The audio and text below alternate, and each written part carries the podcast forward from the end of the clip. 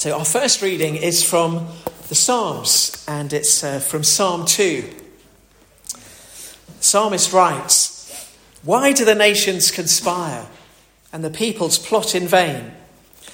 The kings of the earth take their stand, and the rulers gather together against the Lord and against his anointed one. Let us break their chains, they say, and throw off their fetters. The one enthroned in heaven laughs. The Lord scoffs at them. Then he rebukes them in his anger and terrifies them in his wrath, saying, I have installed my king on Zion, my holy hill. I will proclaim the decree of the Lord.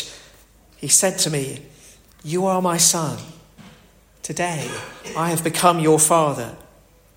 Ask of me, and I will make the nations your inheritance, the ends of the earth your possession. You will rule them with an iron scepter. You will dash them to pieces like pottery. Therefore, you kings, be wise. Be warned, you rulers of the earth. Serve the Lord with fear and rejoice with trembling. Kiss the Son, lest he be angry and you be destroyed in your way. For his wrath can flare up in a moment. Blessed are all who take refuge in him. This is a, a messianic psalm. It's speaking about uh, the coming of Jesus. Uh, one of my favourite uh, books, which I've often talked about, is William Golding's book, Lord of the Flies. And if you know the book and you know the story, it uh, uh, tells the story of a party of school children who are shipwrecked on a desert island. And uh, as they gather themselves after the shipwreck and they realise that no adults have survived the shipwreck, they rejoice. They rejoice that no adults have survived because they think we can do what we want. We can set our own rules. We can create our own utopia. Everything will be wonderful. And of course, as the story uh, plays out, that's not what happens at all because without an adult to provide some kind of guidance and accountability, uh, their selfish human natures take over and their uh, you know, fledgling society quickly descends into chaos and into murderous chaos. But they rejoice in this thought that without God, how much better life will be. And that's what's depicted in the psalm. Let us break their chains, they say, and throw off their fetters. If we reject God, we'll find true freedom. The story of Adam and Eve in the garden. Let's reject God, and then we'll find true freedom. It's, it's an illusion. In throwing off the chains, we don't find freedom. We just find ourselves slaves, slaves to sin. The one enthroned in heaven laughs. He says, I have installed my king on Zion, my holy hill. And that's what God was doing 2,000 years ago in the birth of Jesus. He was installing his king in Zion. He says, You will rule them with an iron scepter. Therefore, you kings, therefore, all of us, be wise. Serve the Lord with fear and rejoice with trembling. Kiss the Son, lest he be angry. When I was reading that before, I just had this lovely picture of, of Mary and Joseph kissing the baby Jesus in his manger, of the shepherds coming and bowing down in worship and the wise men, when they arrived, obviously by then Jesus would have been running around like Alfie. It might have been difficult to catch up with, but had they been able to catch him and present him with his gifts, uh, they would have perhaps given him a kiss. Kiss the Son. Blessed are all who take refuge in him. Uh, just a reminder that this, this God comes as a saviour. He comes as one in whom we can find refuge. And blessed are all who take refuge in him. So let's uh, just pause for a moment of quiet. And just in these moments, uh, perhaps take refuge in our Saviour this morning. Our second reading is from uh, the book of Micah, chapter 5, and a bit more Christmassy uh, Bethlehem gets a mention. So, uh, uh, Micah chapter 5, uh, verses uh, 1 to 5. Uh, doesn't start very Christmassy, I'll give you that. Marshal your troops, O city of troops, for a siege is laid against us. They will strike Israel's ruler on the cheek with a rod. But you, Bethlehem, Ephrathah, though you are small among the clans of Judah, out of you will come for me one who will be ruler over Israel, whose origins are from of old, from ancient times. Therefore, Israel will be abandoned until the time when she who is in labour gives birth, and the rest of his brothers return to join the Israelites. He will stand and shepherd his flock in the strength of the Lord, in the majesty of the name of the Lord his God. And they will live securely, for then his greatness will reach to the ends of the earth, and he will be their peace.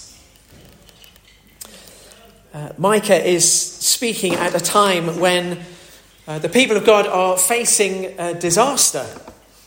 Uh, they're facing judgment because of their rebellion and their disobedience and their rejection of, of God, everything that we were just reflecting on after our, our previous reading. And, uh, that's the reality that a judgment is going to come because they have turned from God's ways. And always, when judgment is being prophesied, always where disaster seems to be looming, there is always hope.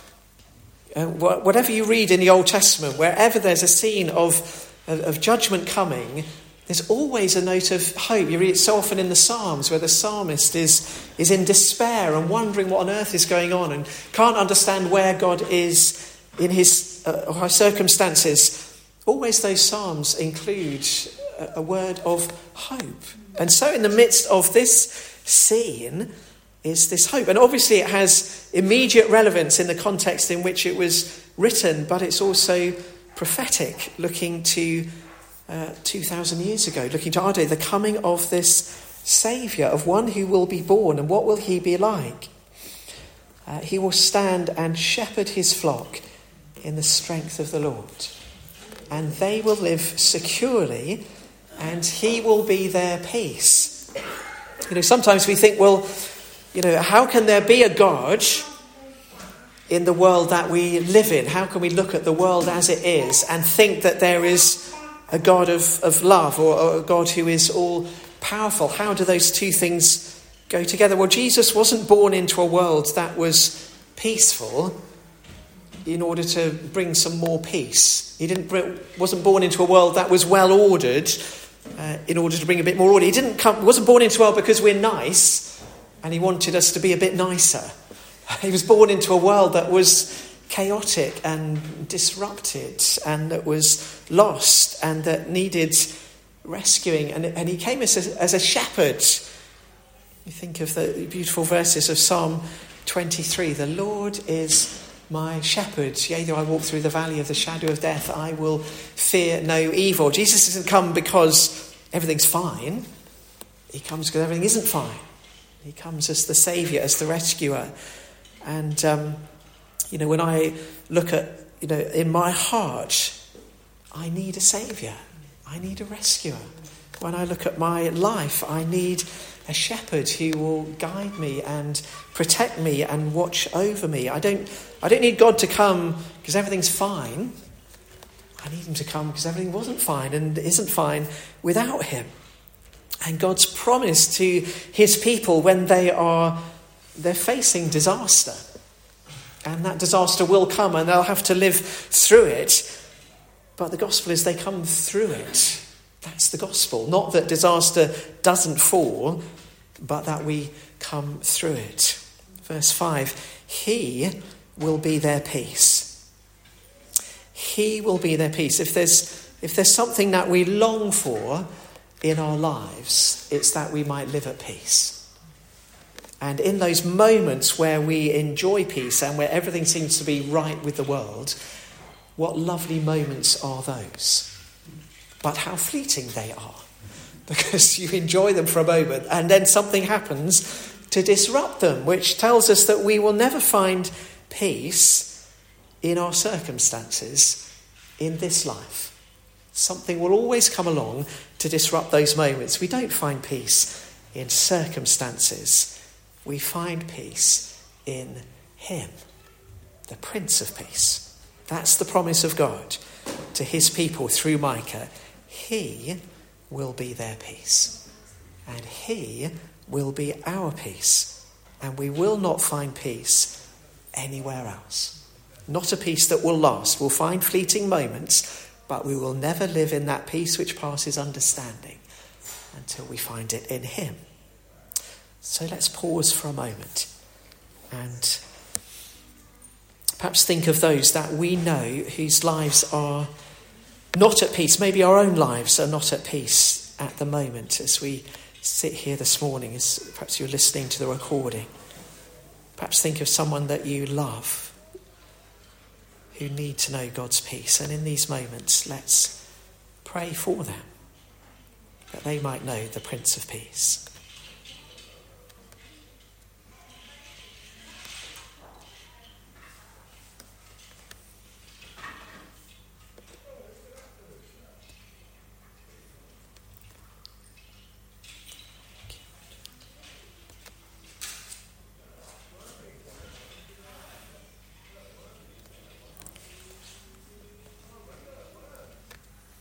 Heavenly Father, thank you that you sent your Son Jesus into this world not because it was peaceful, but because it needed peace.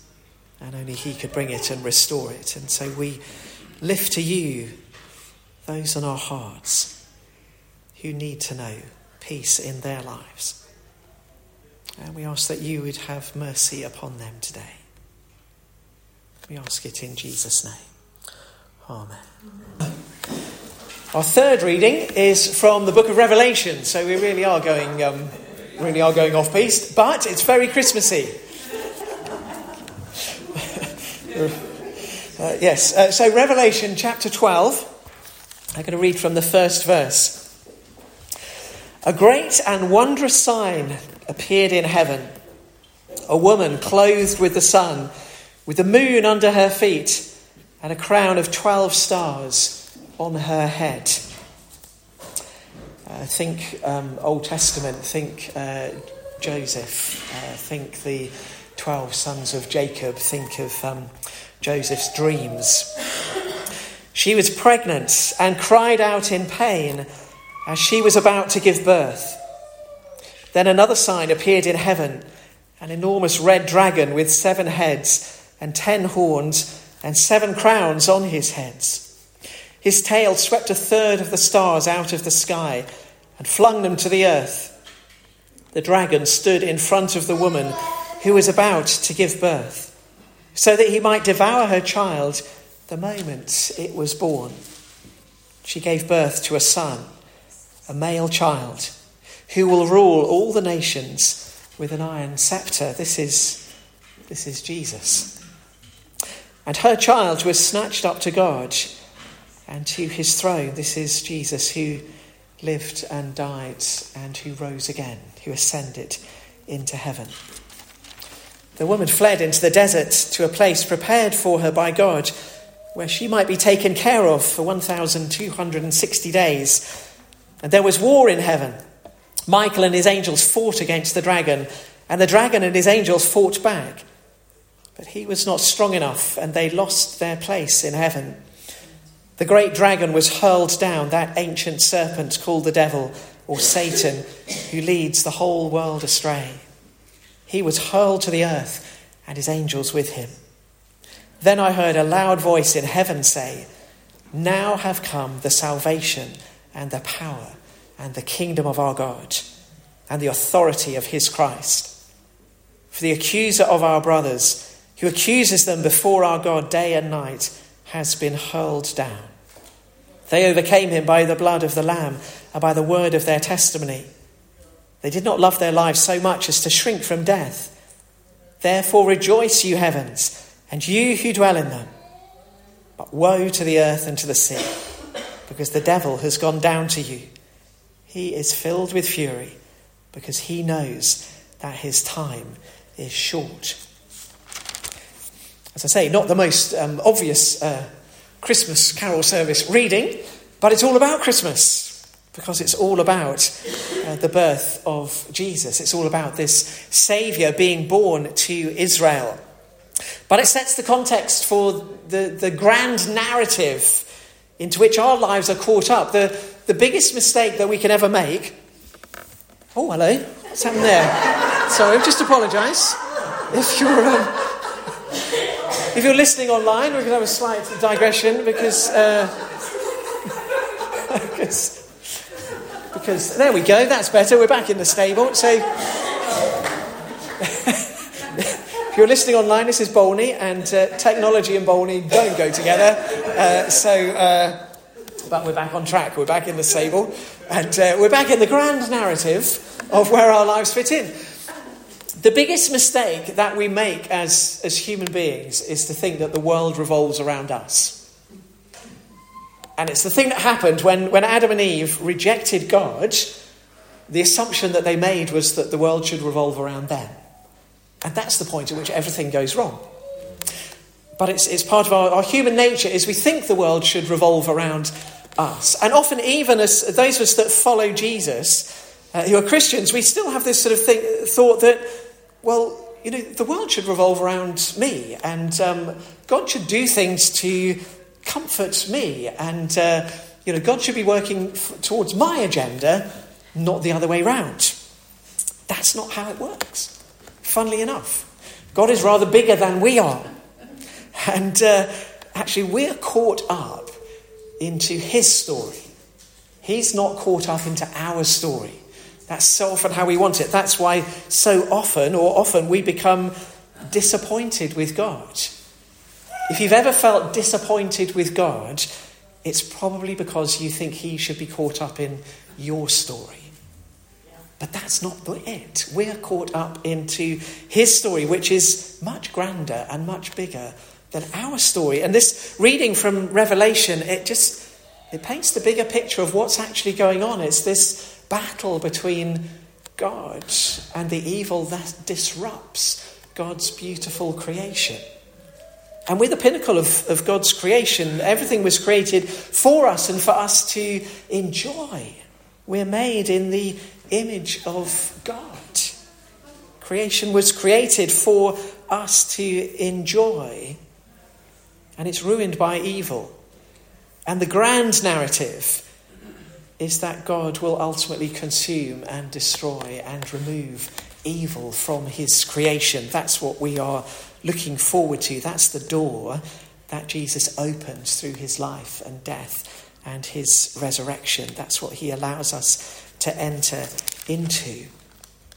Uh, verse 10 Now have come the salvation and the power and the kingdom of our God and the authority of his Christ that great dragon was hurled down, that ancient serpent called the devil. I remember Jesus in John's Gospel says, uh, The thief comes only to steal, kill, and destroy. I have come that you may have life and have it to the full. And that's the end of the story. That's how the story is going to end. And in the context of this revelation to John, he's talking about the, the hope that those who suffer for their faith can have.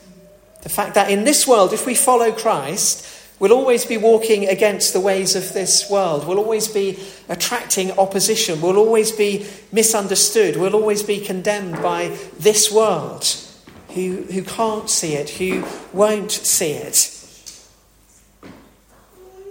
But Jesus has come that we might have life and life in all its fullness. And the hope, the certain hope that we have, is that of ultimate victory. And that's what uh, John is shown in this revelation. And that's what Jesus wins through his life and his death and his resurrection. We are caught up in God's story, which is the story of a cosmic battle. And it's a battle that he fights and he wins and that we get to share in for eternity. So let's pause again for a few moments, and, um, and just as we as we reflect on what Jesus has done for us, uh, we'll just have a few moments. And if you'd like to pray, then feel free to pray either aloud or in the quietness of your hearts. But we know that as we live in this world, that uh, evil abounds, the conflict abounds. So many situations in our own lives, the lo- lives of those that we know, and the life of our world, where we need to pray and intercede. So let's take a few moments to pray together.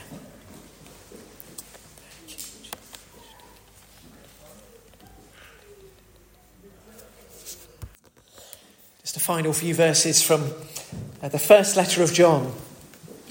That which was from the beginning, which we have heard, which we have seen with our eyes, which we have looked at and our hands have touched, this we proclaim concerning the word of life.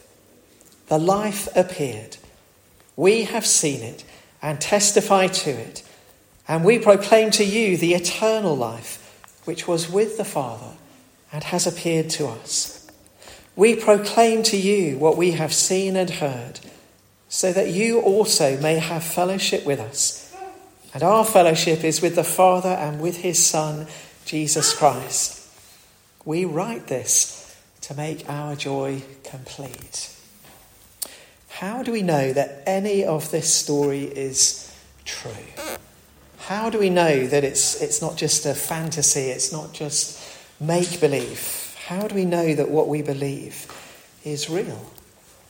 And it's because Jesus was born as a human being that people met, that people lived with, that people heard, that people touched, that people watched die that people saw nailed to a cross and then three days later saw him rise again. And that's why John wrote his gospel, and that's why John wrote his letters. He says, We saw it, our hands touched him, and we understood that this was the Messiah, this was the Son of God, this was the Word of life. And the whole story makes sense because of what we're going to celebrate tomorrow. The whole thing makes sense because the life appeared, was seen, was heard, was touched, so that we might have fellowship with Him and with one another. Oh, the carol that we just sang ended with that question What shall I bring? What shall I bring? uh, I'll bring my heart. And when we understand the love of God expressed for us in Jesus, that's the only offering that we can bring, is the offering of our hearts. So, Father, thank you for all that we have reflected on and been reminded of this morning through your written word.